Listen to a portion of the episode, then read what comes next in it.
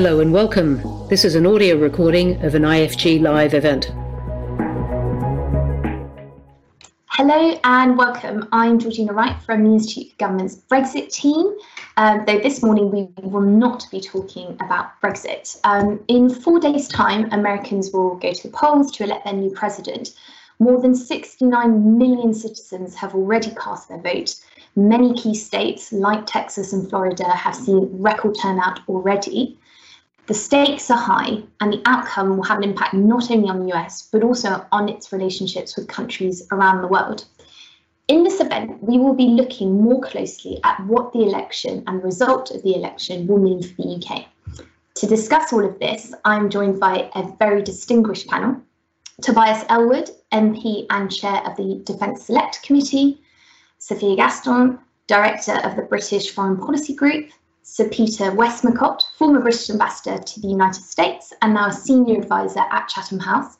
He also has a book entitled They Call It Diplomacy, published by um, Head of Zeus, which is coming out in February, so watch out for that. And Dr. Leslie Vinjamuri, Director of the US and Americas Programme and Dean of the Queen Elizabeth II Academy for Leadership in International Affairs at Chatham House. Thank you all very much for being here. Now, before we start, just a few housekeeping rules. Uh, this event is being live streamed. There will be a recording available on all our social media platforms um, after the event, should you wish to watch this all over again. We will be live tweeting, so please do tweet as well um, using the hashtag IFGPOTUS2020. And if you'd like to submit a question, please do so in the chat box. We have a Q&A monitor who will make sure that I see all your questions and I will do my absolute best to ask them all. Now we have about 50, sort of 55 minutes to really um, delve into this topic. So let's get the discussion underway and do keep your questions coming. Um, before we delve into what this might mean for the UK, I thought it might be helpful to remind our viewers and listeners how the campaign is going at the moment. So Leslie, perhaps I could start with you. Um, how much of foreign affairs been a feature in your view in this election? And just remind you, you're on mute, so you'll have to unmute yourself. Thank you. Uh, and thank you to all of you for having me, especially to you, Georgie. Um, it's an important conversation. I know that a lot of us are having this conversation, but I'm not sure we can have it enough, to be honest, especially right now. Foreign affairs, you know, as we all know from watching the polling, um, don't formally rank in this election. We certainly know it from watching the debates, even when there was an effort in the final presidential debate to talk about China or to talk about electoral interference by you know China or Iran, um, to talk about climate change. It, it's really difficult to get to get the president uh, or the vice president to stay on message because it's not where Americans' minds are. Um, the, the the dominant concern is the pandemic. Um, it is the economy. It is the recovery. Um, but I think that it, it's probably not right to say that foreign affairs don't matter because, of course, all of those big issues, whether it's the style of leadership that we are seeing from President Trump, um, when when voters are voting and it's a referendum on him, it's also a referendum on foreign affairs, right? A large part of how people see the president is how he conducts himself uh, overseas. A large when people say the the most important electoral issue is the pandemic, and it is a lot of that has to do um, indirectly with huge foreign affairs issues, whether it's how you manage borders, how the relationship with China has been managed. When people say it's about the economy, of course, you know, they're not saying it's about foreign affairs, but Americans know it's in the dialogue now that that means it's about trade, it's about China.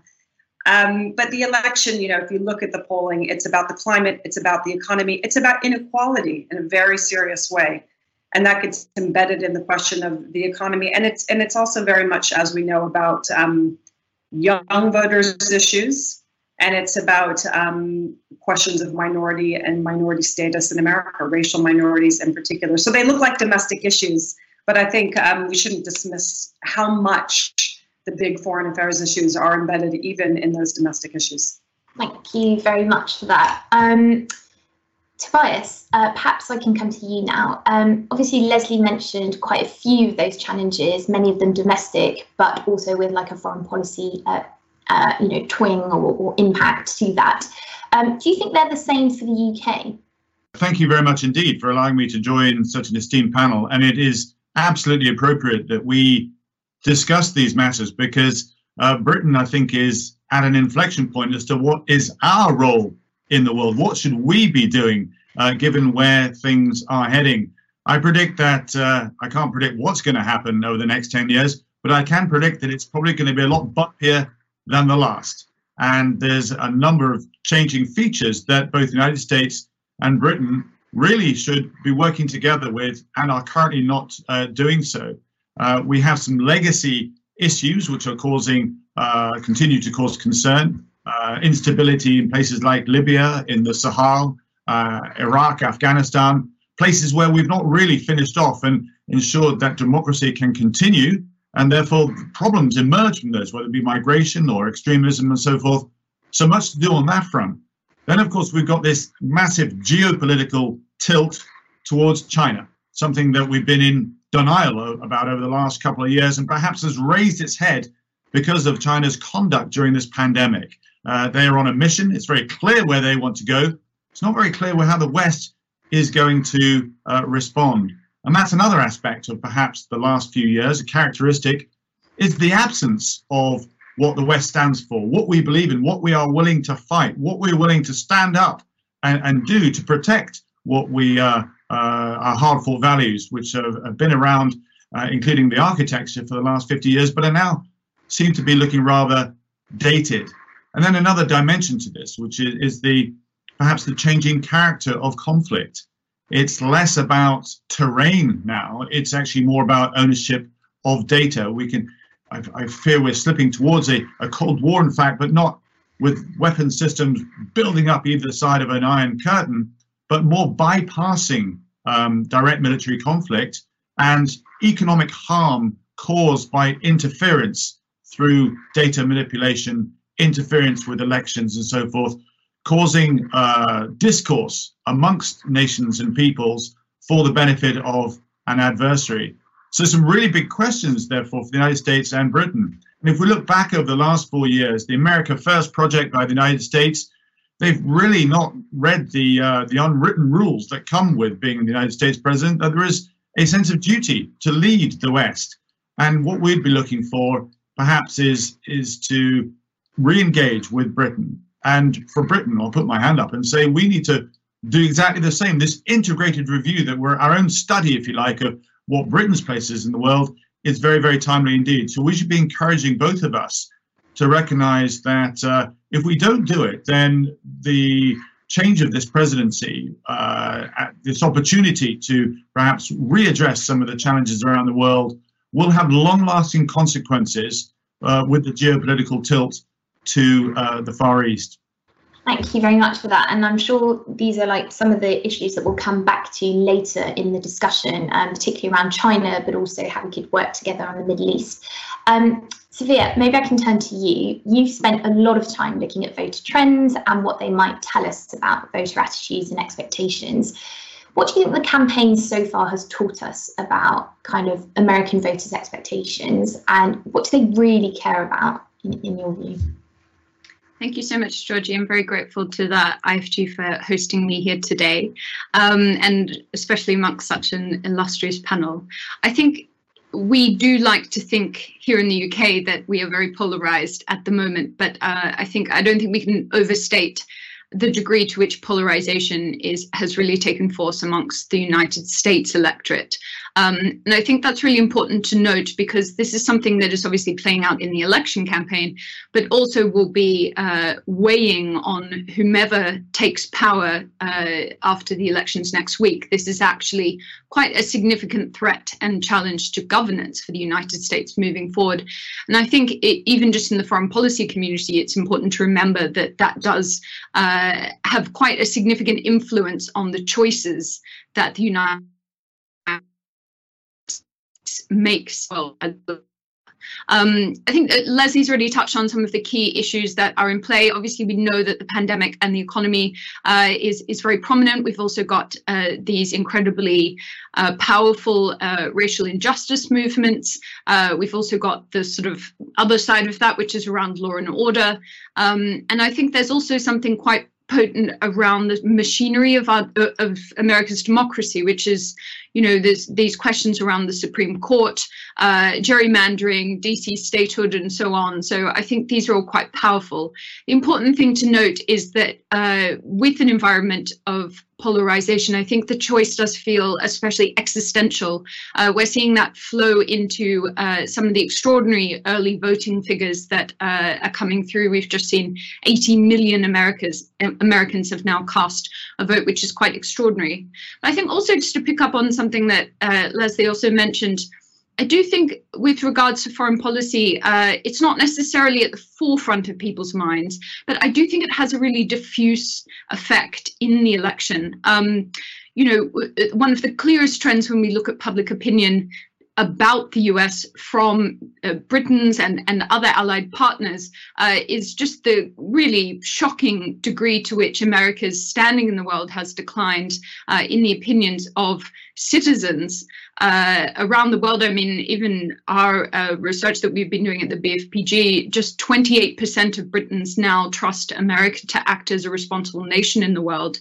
And I think that this might be some an area in which this America First project has stumbled a little bit because I think that the American people uh, do like the idea of uh, national prestige, and I think uh, while it uh, it obviously tapped into a sense of America being a leader and perhaps a, a stronger focus on domestic priorities, I think that actually the idea of being a leader amongst friends was very important. And I think that the American people are a little bit conscious of, of feeling as though they're standing alone at the moment. So um, I think at the end of the day, the message that Biden is trying to push is not dissimilar to the message we had from the Johnson team uh, in the election uh, at the end of last year, which is a, a push for return to normalcy, that people want to take the heat out of the conversation.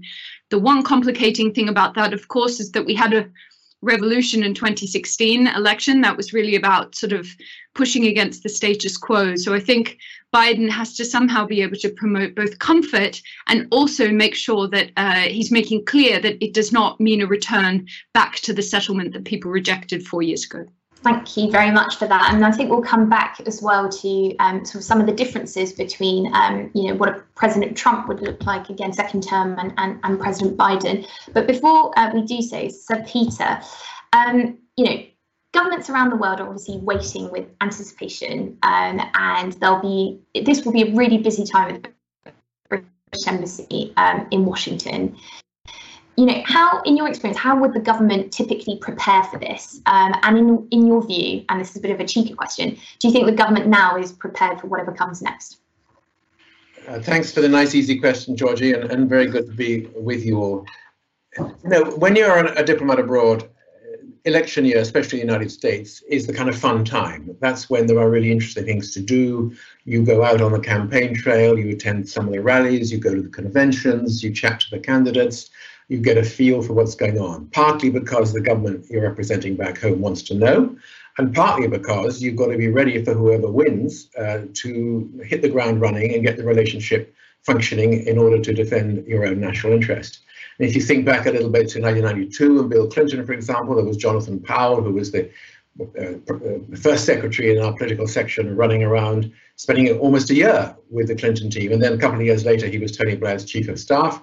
So I think you know the relationships built during that period made a lot of difference. And even if you're not going to leave civil service and become a political person, uh, those relationships that you can create during campaign time are extremely important. But this year is completely different because we've got COVID um, we have got all sorts of problems with the normal events that are not going to take place as they used to.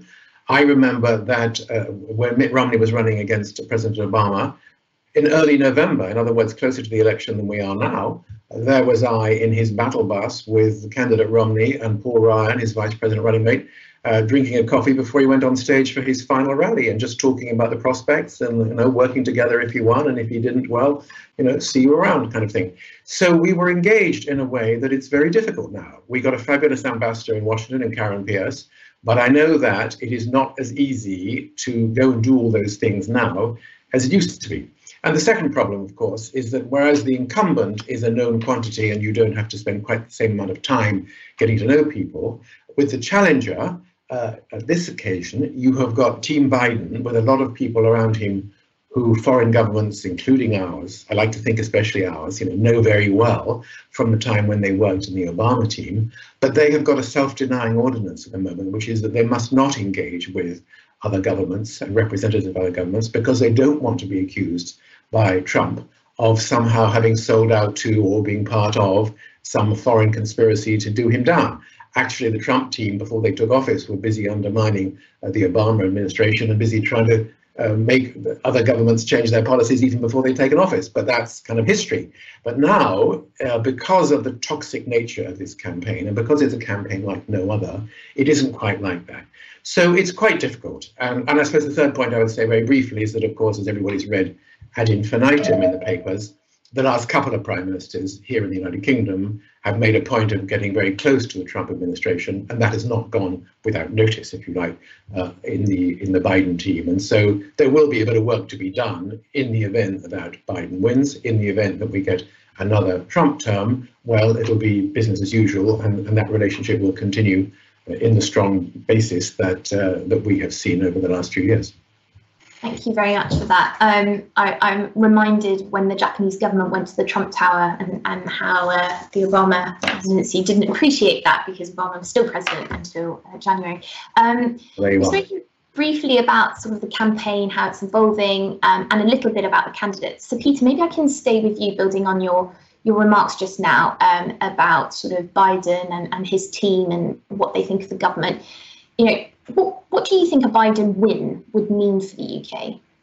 Well, the first thing that we would see is a degree of familiarity from those of us who've been around a little while.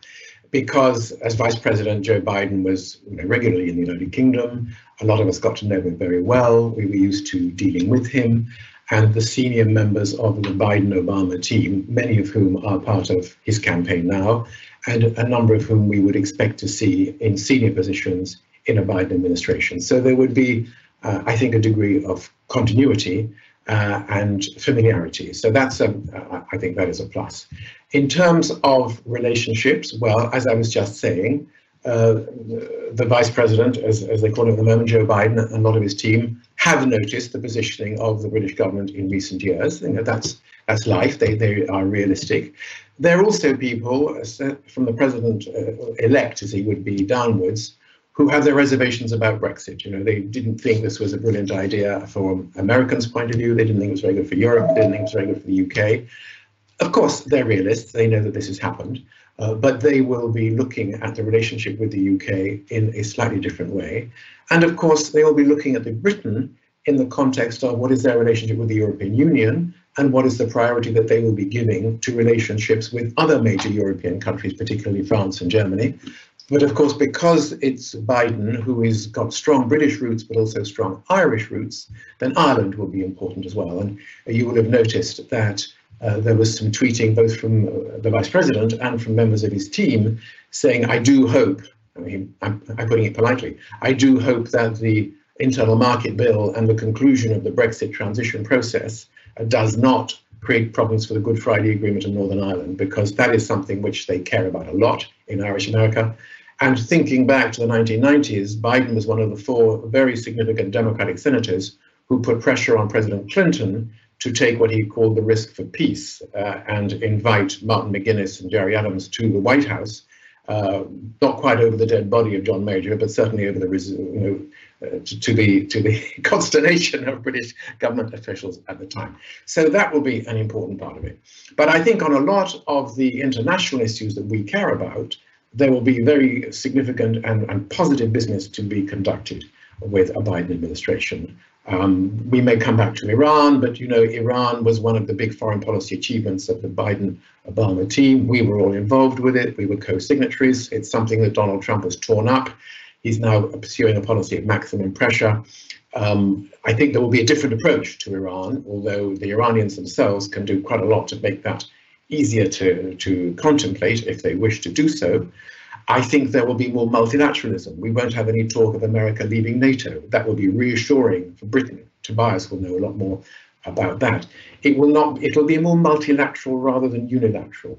Uh, of course, he will still have to look after a lot of the uh, not necessarily America first, but shall we say American national interests, which were behind many of the hot button issues that President Trump touched on and which led to his election, the sense of people being left behind, the sense that free trade isn't actually a rising tide that raises all boats, but that it has been something which has allowed China to eat everybody else's lunch uh, and to have a pretty good ride in terms of special treatment through the WTO and so on. So he'll have to, of course, think about those things, and organized labor, which is important to the Democratic Party, will be nervous about some aspects of, of free trade. And on the back of COVID 19, I think you will see America, just like you're seeing the British government, saying we're not too sure about these very long supply chains. What about the resilience of our industry and our businesses? We need to have some of these things made and produced and stored nearer home rather than the other side of the world, where one outbreak of another virus suddenly means that we can no longer produce any of our motor cars or any of our aeroplanes or any of our pharmaceuticals. So it's not quite deglobalization, but and it's not quite renationalization, but it's a recalibration of the global economy. And I think Biden would be uh, a part of that. And then on one or two of the other foreign policy issues, like you know Saudi Arabia and Turkey and so on, countries which Biden knows extremely well. He also knows Xi Jinping extremely well from the day when he was vice president. He spent a lot of time taking him around America. This is a man who's got 40 years of experience of foreign policy and of working with foreign leaders. And I think that can be something on which we can draw and which the United Kingdom, as we move on from the four years of, introversion of Brexit and rediscover, I hope, uh, a global mission, I like to think there's a whole series of those uh, foreign policy and global issues, not least climate change, where we're going to be chairing the COP uh, next year, on which we can engage constructively with a Biden administration. So I think you know it'll be a little bit bumpy ride at the beginning, but lots of potential to do a lot of important things together in the future. Thank you. That was really comprehensive, and, we've, and it's triggered quite a few questions actually on sort of the you know relative importance of the UK to the US. Will we see the US you know speaking more to Paris and Berlin, and we'll come back to that, but also the special relationship and the and the prospects for a trade deal, which we'll come back to as well. Um, Leslie, maybe I can turn to you about sort of you know how different would a second Trump uh, administration be for the UK um, in terms of yeah sort of foreign policy priorities? Yeah, I mean, I think if um, if President Trump is possible, not because um, not because it would be through any kind of popular vote, but because there's a lot of complications with turnout and with the process of voting, and potentially with the process of counting the votes. And we're watching that in in a lot of detail right now in states like Pennsylvania, but in a number of states. Um, first of all, if President Trump is reelected, he will take it as validation, regardless what the national numbers might tell him. I don't. I think that will be rapidly dismissed. And I, I think what that means uh, are a couple of things. First of all, at, on November 4th or November 5th or November 12th or whenever that decision were to come in, probably sooner rather than later if it's a if it's a Trump reelection. Um, America continues to be in a position where the pandemic, uh, the, the rate of the spread of the virus is out of control in the vast majority of states, uh, where there is some re- recovery in terms of growth, and where there is a lot of movement by Pfizer and other companies to get a vaccine. So I think the first implication, and it certainly has a, has significance for the UK, is that the Trump administration will double down on its policy, which is open up the economy ignore the spread and go real, really, really, really hard and deep on getting a vaccine.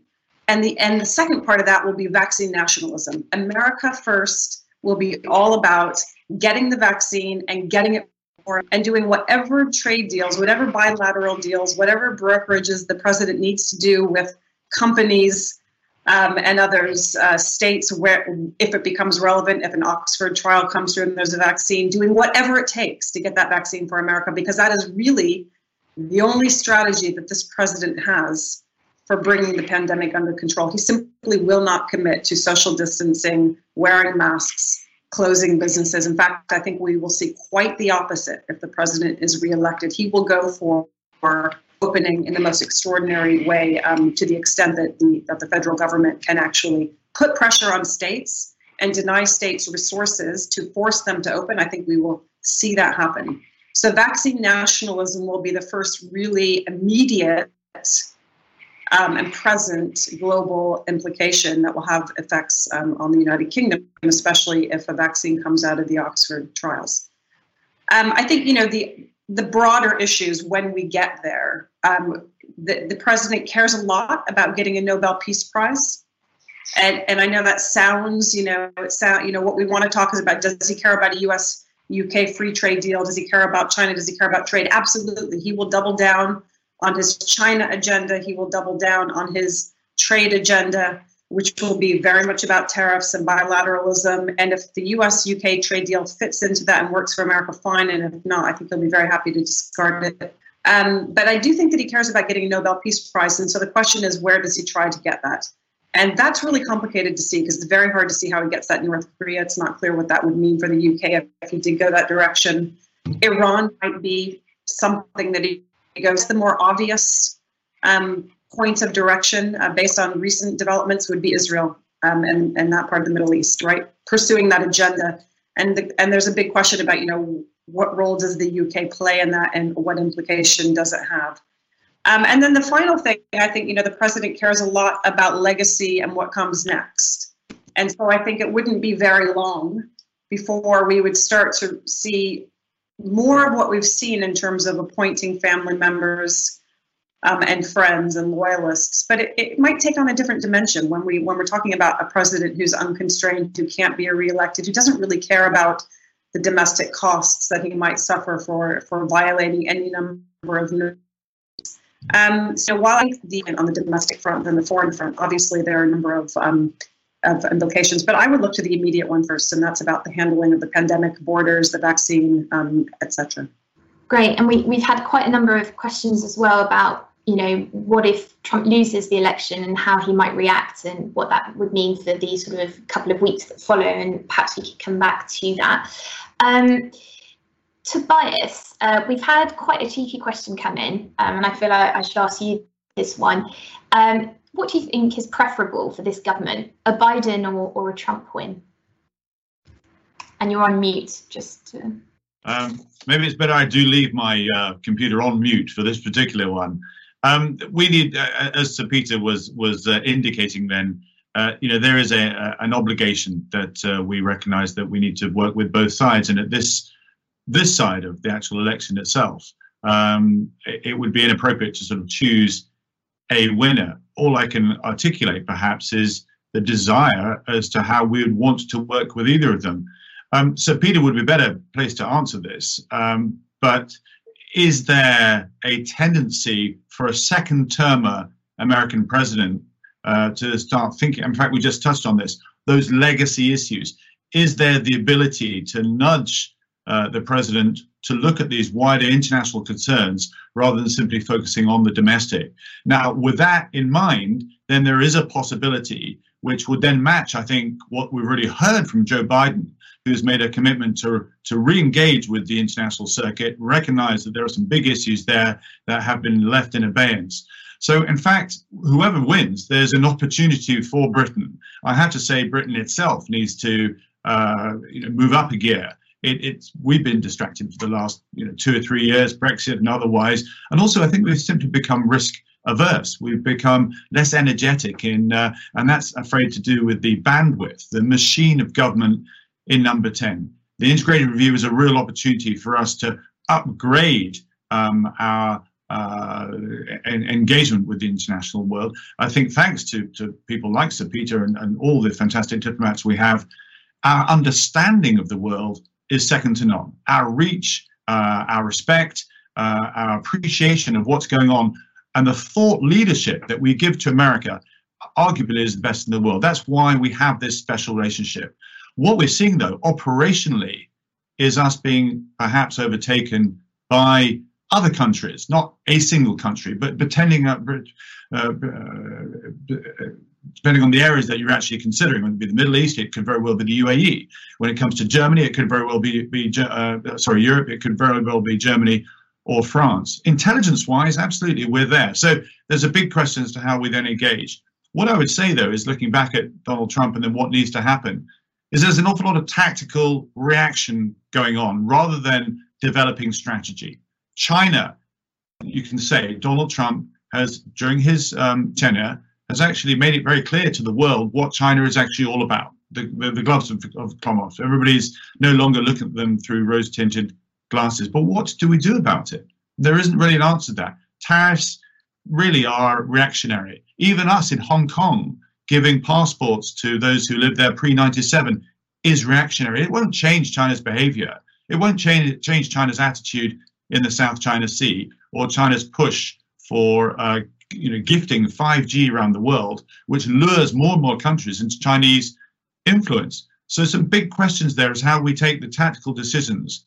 Even America telling the UK, don't use Huawei. Well, that's all very well, but what is the strategic answer? What's the counterweight to, to the high-tech solutions that China is putting forward to? NATO was mentioned before. Yes, increase uh, uh spending to 2%. Trump, I think, managed um, to encourage countries to do that. But what is NATO's purpose now? And America pulling troops out of Europe, well, that actually sends a difficult message as well. Daesh, tough on Daesh, you know, and um, chemical weapons attacks in Syria. But again, it was punitive. It was uh, very bespoke, uh, very detailed, not not looking at the wider picture. And I think that's the next challenge. And you can only do that collectively. We can only do that on a multilateral approach. And that's what we'd be looking for for whoever is in the White House over the next four years all very important points. And obviously, building on what Leslie was saying earlier, depends on who is in the White House and how they, you know, what they think of multilateralism. We've got quite a number of uh, questions that come in on sort of um, more specifically looking at the special relationship, what could they do differently, and also on Brexit. So we will come back to those. But before we do, Sophia, um, you wrote recently that Trump's maverick approach to diplomacy has centered around uh, personal relationships. Now, how important is, are these sort of leader to leader relationships to the special relationship? And, you know, how does number 10 see this? Is this important? I think they're absolutely integral to the special relationship. And this is not something that has just begun under Trump's leadership. This is something that I think all of us will uh, remember, in, even uh, in rather recent history, uh, those close relations have, have uh, been quite consequential. I do think that it's important to remember that when we're looking at Trump's term from the UK side of things, and certainly the political dimensions of this, you cannot separate the fact that Trump's term has coincided with the Brexit process and the Brexit referendum, because this has created a political lens, which I think we've been seeing playing out in a number of ways. If you're going to be leaving your largest trading partner, it makes sense that you need to find a rather big new friend uh, to try and uh, fill that gap. So, of course, there's been a sort of political imperative uh, to be pursuing closer relations, to be emphasizing the degree to which a Trump presidency, which we know, you know, was not necessarily what the British people had been hoping for, um, to securitize them and say, look, I know this guy's a bit uh, unusual, but here's this enormous dividend through these closer relations and how this will uh, benefit our economy. So I think that this this dichotomy that's been created about moving away from the European Union and then moving closer to the United States um, has certainly been a clear political strategy, and it's it's been helpful for the government to have something that they could uh, really point towards as a dividend. And I think that's also why we've seen them uh, quite happily allowing these uh, ideas of there being an obstacle to uh, a Biden presidency through his sort of views vis-a-vis on uh, the Brexit negotiations and the Ireland peace process and so on. You know, it's been helpful while Trump has been president to allow those concerns um, to percolate. That said, I think you know it's it's I think number two uh, around the degree to which the British public uh, turned rather sour towards uh, the United States under Donald Trump. And certainly we haven't been hearing a huge amount about the uh, free trade agreement over recent weeks. Of course, they weren't able to push that through before uh, we, things got really into campaigning mode. Um, but I do think that uh, it's absolutely clear if you look at the UK's foreign policy objectives and what the signals we've already received about what will be in the integrated review. Um, a Biden presidency aligns much more closely with our broader strategic objectives. Um, and it is also true that a Trump presidency puts an enormous degree of pressure on the United Kingdom to play a much stronger role in the governance of global institutions and the liberal world order more generally. So there's a huge kind of resource constraint there. But I do think that uh, the one area that will be a little bit complicated is that, uh, and potentially just on a political level, not institutionally, but is that, of course, we know that one of the priorities of Biden's um, foreign policy uh, platform will be around strengthening transatlantic relations. And as part of that, he will be seeking to encourage a closer relationship between the United Kingdom and the European Union. Um, this is the it all goes back to the reasons why uh, Brexit wasn't necessarily viewed especially favorably in Washington. So I think you know we know that the priority for the at least the rest of this political term with the Global Britain project is a a, a, a, proactive pivot away from the European neighborhood. We know they're going to be trying to direct intellectual firepower and resources towards the Indo-Pacific and so on. So I think just having, uh, you know, potentially President Biden sort of uh, bearing down on us, trying to push for a closer relationship with the European Union at time could be politically tricky. But I do think, on balance, institutionally, uh, it, it it would make sense uh, and and actually be somewhat of a relief for the UK's uh, foreign policy objectives with the Global Britain project. Thank you so much, and we will definitely come back to um, to that because we've had a number of questions about you know the UK's position now that it's outside of the EU, what role it will serve to the US, um, and we will definitely come back to that. I wanted to focus now briefly on sort of the special relationship. So both countries have had a lot going on um, over the past four years, um, but the special relationship so far appears to be going strong. We did get an intervention very early on from Kiffer Roberts, who says, you know, I'm Canadian. Canada has a strong relationship uh, with the United States. Why is it that the UK's relationship is is special, and is it more special than any other relationships uh, that the US has with individual countries? Um, so Peter, maybe I can turn to you. You know, you mentioned areas of mutual interest, how uh, the UK government could work with uh, a President Biden if he's elected. Tobias and Sophia have talked about, you know, the UK needing to be more proactive. What do you think? You know, what does and should the UK really expect from its special relationship? And and if I can tag another, another question is, you know, has that changed since you were ambassador uh, to the United States? It's it's a term which is quite difficult to um, to manage, in my view. I didn't like to talk about the special relationship because I thought there was a certain arrogance and exclusivity to the concept, and it annoyed some of our other partners, many of which also think they've got special relationships with America, whether they are France, the oldest ally, whether it's Israel, whether it's Ireland, whether it's Canada next door. You know, there's a lot of countries that have got special relationships. It's a term that was coined very usefully, almost transactionally, by Winston Churchill in the Second World War, and it served a very valuable purpose. It's still out there. There is a special relationship, but I don't like using the term the. But uh, the reality is that whoever is in the White House, there are some very special aspects to the relationship that we have had. Oddly enough, although the last couple of British governments have made a point of trying to get close to the Trump administration, inviting him to the United Kingdom, state visits, and so on. Um, I was very struck by how, despite proclaiming that he was a big supporter of Brexit, when he came to the United Kingdom, he actually made Theresa May's life rather difficult by pointing out some, in his judgment, weaknesses in the in the case in the in the package that she was trying to get through the British Parliament eh, in order to secure the withdrawal agreement. You know, so he was a little bit all over the place, if I can put it like that, even though he was saying that he thought Brexit was marvellous. But that was as much because he doesn't like the European Union as because I think he'd worked out that it was good for the United Kingdom. But that was a, a part of it. Uh, in many respects, the relationship was close, and he talked about an alliance, you know, the strongest alliance the world has ever known, which always goes down well in the United Kingdom uh, when he came. But also, President Obama used to say something broadly similar when he had visiting prime ministers of the United Kingdom. And all of them, the one thing they've got in common is that they become uh, unbelievably uh, attached to the British royal family. and uh, we saw that with everybody's visits and with the extraordinarily warm welcome that I used to see the members of the royal family always received from President Obama and so on, and other people in the United States when they went there. But I think on the substance, you know, what do we want from uh, that relationship at the moment?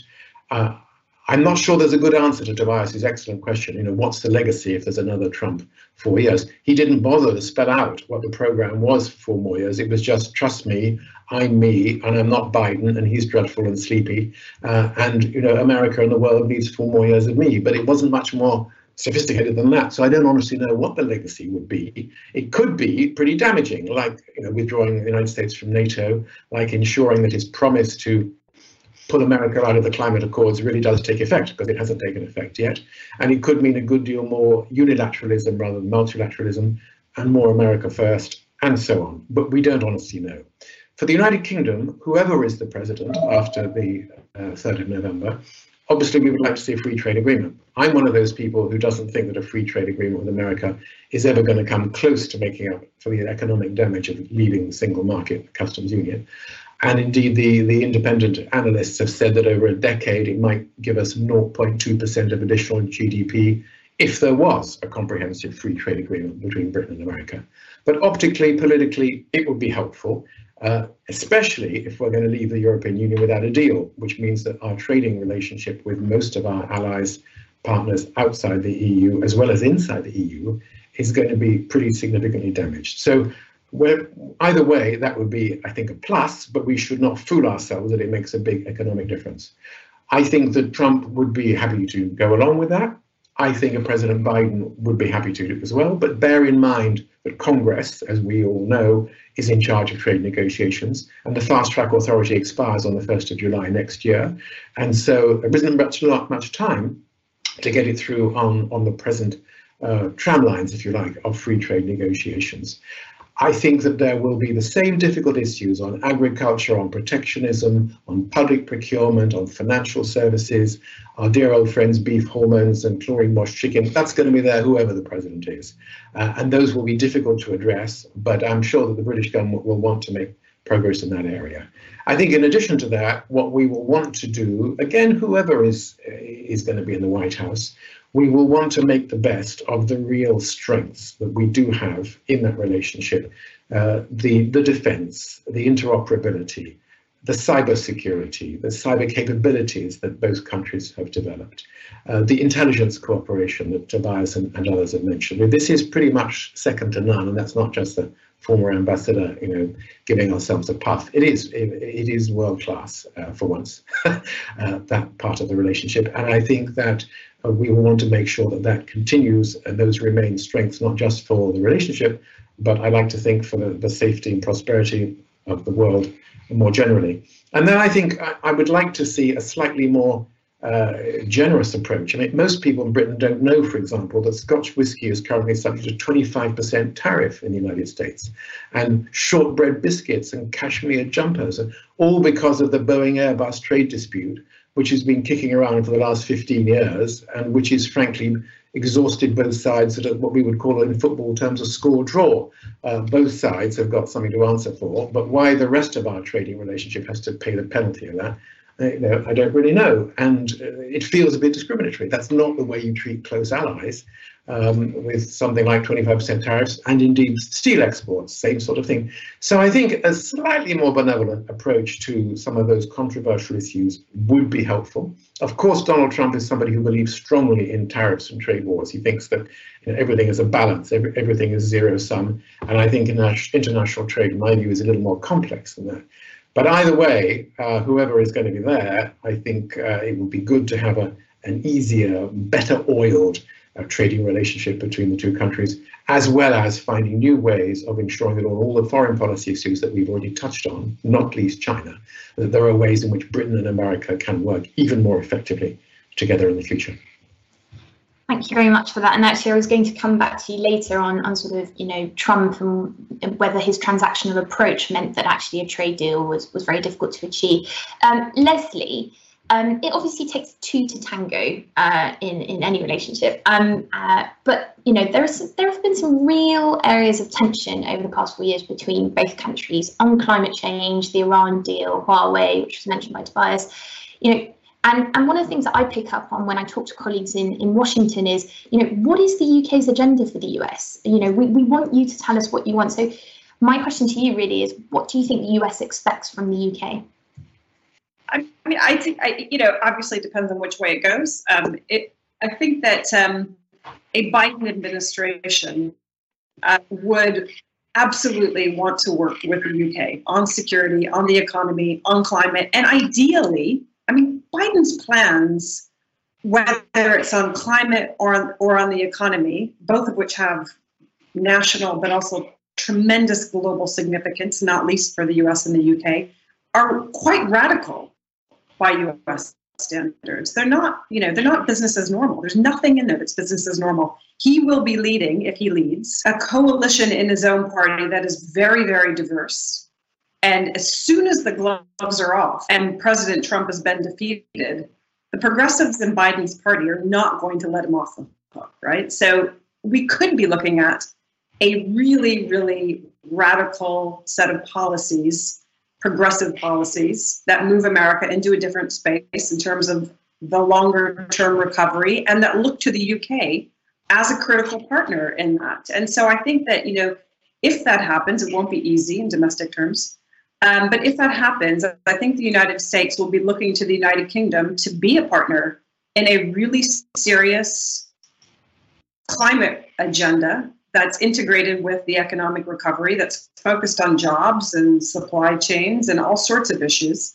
Um, but I, I, think that, you know, I, I think that the United States probably would like to see the United Kingdom. It, I know it's a little bit rich for for the Americans to say this, but I think they'd like to see Britain move past the whole Brexit thing, right? And to get the UK back uh, to thinking strategically about its role in the world and its partnership with, with the United States. Um, it would be good if the United States could kind of get past the Trump thing and the United Kingdom could get past the Brexit thing, and both countries could become a bit more strategic, a, a little bit more proactive in terms of looking beyond the very narrow, very domestically constrained, very small uh, for several years now. So, getting on board a climate agenda, really getting on board the China question in a serious way, and also moving into thinking about you know something um, in the medium term that has to do with uh, Western-based cooperation on providing serious alternatives on things like infrastructure financing across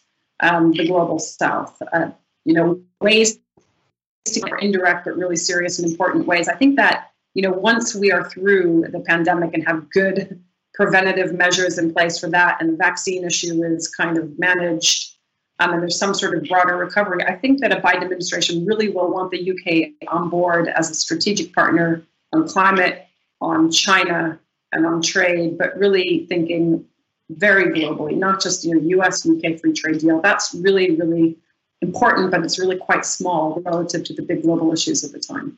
Great, thank you very much for that. Um, Tobias, um, so Peter mentioned um, a little bit sort of defence earlier on, and so did you with NATO. Um, there's obviously a strong defence component to the special relationship, um, though Trump has criticised NATO, but even Obama was quite cautious on sort of military intervention. Do you think the UK and the US will still see eye to eye uh, on defence and what role they should play, regardless of who wins um, next week? Yeah, I think this is a really core part of that special relationship, if I can continue to use that term. I'm slightly biased. I'm, I was born in New York, I'm a dual national.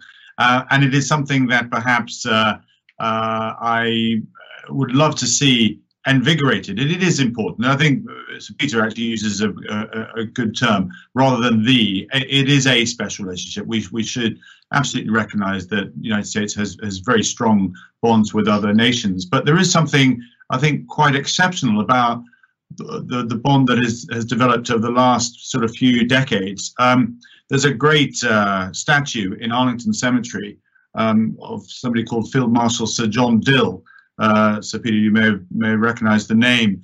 Um, he was this character that forged that special relationship. He drank a phenomenal amount of whiskey with Dulles and Marshall during the Second World War, And it was, it proved to the Americans that, uh, I go back to the point, that Britain does have a, a, a fantastic understanding of, of, the world around us.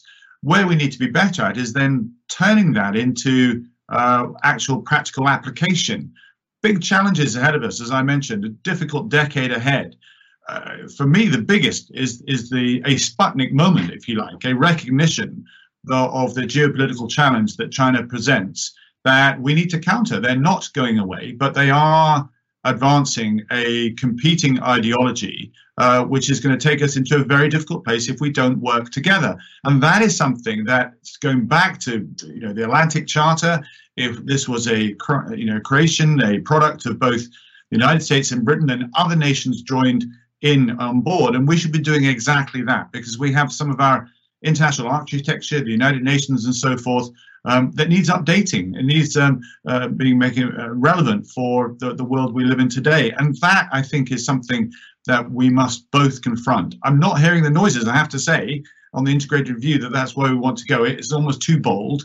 And I'm not hearing that much on, from the United States either, but that simply might be because much of the focus is on domestic issues. But from where I sit as chair of the Defence Select Committee and from speaking to my counterparts on the other numbers and looking, you know, to, to some of the challenges that we faced, for me, that's where I'd like to go. And this special relationship, yes, it's personalities. We see that between Reagan and Thatcher was probably the best illustration, but it's not partisan lines. I think you had JFK and Macmillan; they were uh, on either side of the different aisle. Likewise with with uh, Blair and Bush was mentioned as well. But even if that relationship isn't as cozy as perhaps as we like, it is rubbing shoulders on the diplomatic corridors, uh, on the factory floors, through procurement and the kit, and of course on the battlefield as well. Um, so that's what I'd like to see.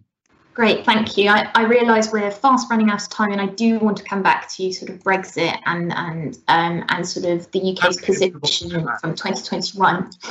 we will come back to that, but before I do, I, I wanted to ask Sylvia. You you wrote a, a report, a fascinating report actually, on on sort of UK and China's relationship. In your view, and we've had quite a couple, uh, sort of a couple of questions come through on this as well. You know, which president would be better, do you think, the UK's relationship with China, and in particularly sort of Hong Kong and Taiwan? So I think it's important to note that you know the UK has been through a, a quite significant process over the past two years in terms of its um, shifting its gears on its relations with China and and certainly the institutional view on its relations with China. I think we're actually at a moment of a little bit of crisis internally because I think it's it's dawning on everybody the degree to which uh, you know, we have to be very creative and expansive in thinking about, you know, this is not just about securitizing our critical national infrastructure, but also our economic markets. It's also about our higher education sector. It's also about securitizing our democracy. Um, so I think there's there's a sort of dawning consciousness of the scale of the task at hand. That said, I think it's important to note that in the United States, the there is a degree of bipartisanship on the sort of relatively robust position regarding China. I do think there are quite significant distinctions between the approach of a, another Trump term and, and a Biden presidency, because I think it'll mainly be about tone and also in terms of the way in which uh, the UK would seek to influence and contain, if that is the strategy, um, China's uh, I suppose, increasing incursions into its um, its its region. But I think uh, there is an area of significant uh, opportunity for cooperation between the UK and the US on China, but we will always be driven by quite significant social environments, and and I think this is important to note. In the UK, the Ch- uh, the China story is a story about foreign policy, global security. There's some dimension of uh, questions about uh, you know manufacturing and reshoring, uh, manufacturing uh, and supply chain capabilities. In the United States, the, a lot of the public concern about China is very much tied into the concerns about globalization. And I think that is considerably weaker in the UK environment. So in, because in the UK, a lot of those concerns have been channeled through our relationship with the European Union. So they're, they're quite distinct social environments, which is going to create different constraints and opportunities for the political leaders when they're thinking about their choices. My sense is that the UK government will seek to try and pursue a kind of third way where we do securitize quite significantly, but we also uh, try and keep some kind of degree of open, pragmatic economic relationship. I think climate change, it's quite clear that we will try and pursue some cooperation around that. And we do, the institutional view here is that it's better to have China at the table. And I think with COP26 and G7 presidency next year, this will be really, um, we will see a lot more on that. But I do also think this is where the UK will try and lead through cooperation and new alliances. Um, they're sort of being termed flexible alliances, but I think you know we'll be hearing a lot more about the D10. We'll be hearing a lot more about CPTPP. So I think you know through international cooperation and also through an economic lens, uh, we will seek to engage more in the Asia Pacific region, and and I think our presence there will be very much welcomed by uh, not only the United States but also Australia as well, another key security ally. Thank you very much for that. And I'm glad you brought up the D10 because we had a question from Michael Shaw specifically asking about where that would go.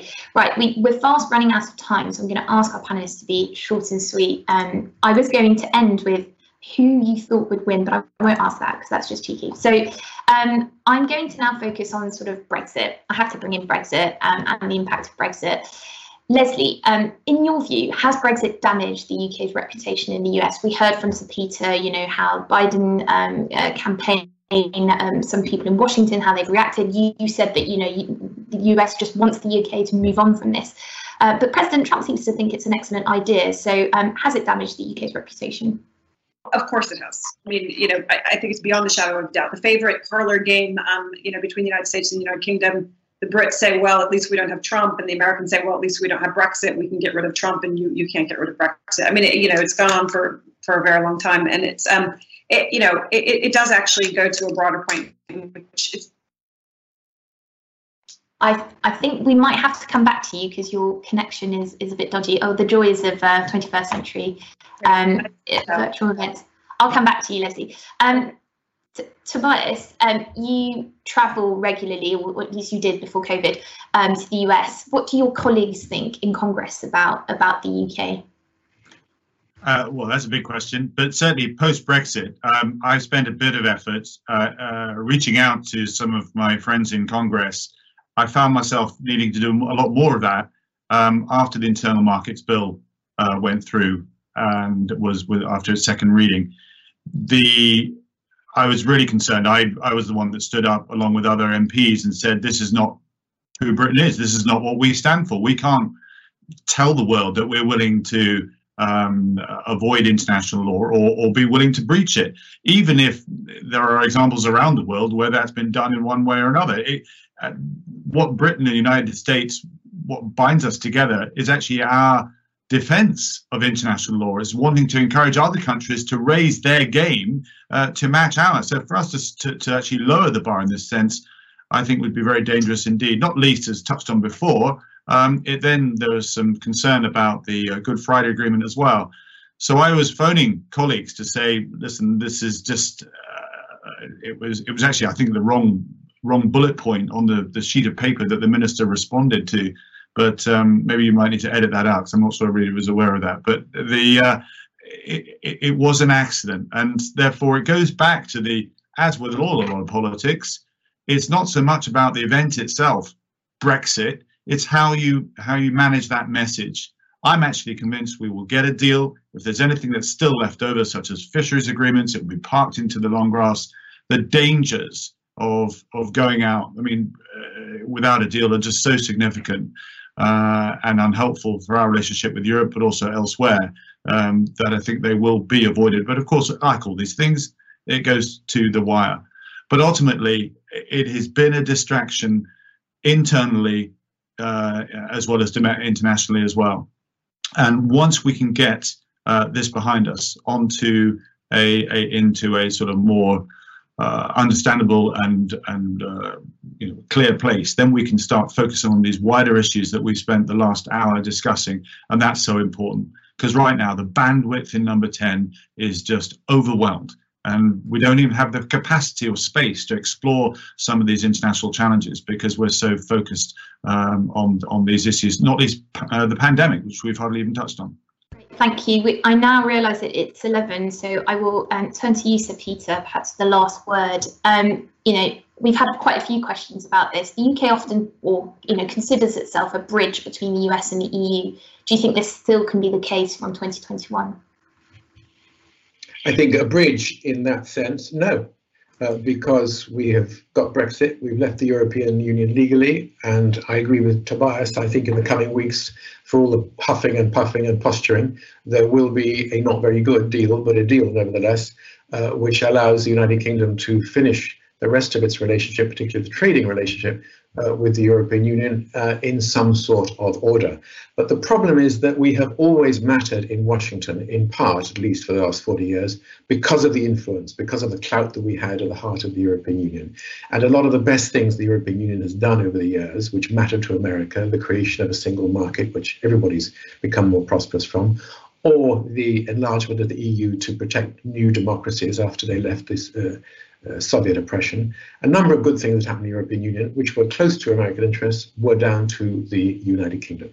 Similarly, I think a lot of our European Union partners paid us more attention because the reality was that the United Kingdom were, was uh, a very serious player in Washington. We had better access than pretty well everybody, not always, uh, and we always had to work on it, and it was always a mistake if you took that for granted. But the fact is that we were serious players in Washington.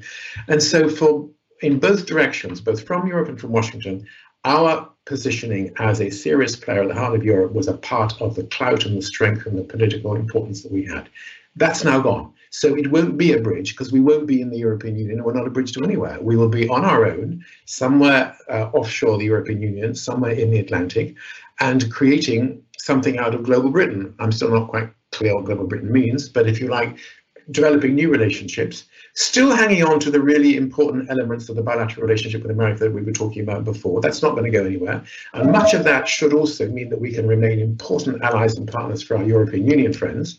Though I'm personally disappointed that there's absolutely no consideration of foreign and security policy structured cooperation with the EU in the current negotiations between London and Brussels. I think that's a mistake, but maybe after all the hullabaloo and the red game is over, we will come back to our senses and, and restore a degree of importance there. And to the extent that we are part of European security framework, though they won't like the word framework, then we will begin to matter again uh, to Washington in terms of being a European power. But the short answer to your question at the moment, uh, is that bridge still there? No, it's not, uh, because we've left the European Union uh, and because both for Europeans and for Americans, we do not count uh, to the same extent that we did. Thank you so much. Um, there are so many questions that came through about, you know, would a President Harris make a difference? Can the UK and US work in new groupings? So Sophia mentioned the D10, but there are other questions on there as well, and specific questions about US foreign policy towards China and North Korea. Um, but unfortunately, um, this is all we have time for. Um, I'm sure we could have carried on. Leslie, I'm very sorry we couldn't hear your full remarks, and Sophia, I couldn't bring you in for a final uh, word. Um, but thank you so much to my panel for their time today, and thank you to our viewers and listeners for all your questions. Um, it's going to be an exciting couple of days and possibly an exciting couple of weeks, depending on who wins and whether there's any contest, uh, whether the result is contested or not. Um, but for now, thank you very much to my panel and um, hope to see you soon. Thank you for listening, and we hope you've enjoyed this edition of IFG Live. Please do subscribe to hear more, and if you'd like to know about our upcoming events, please visit instituteforgovernment.org.uk/events.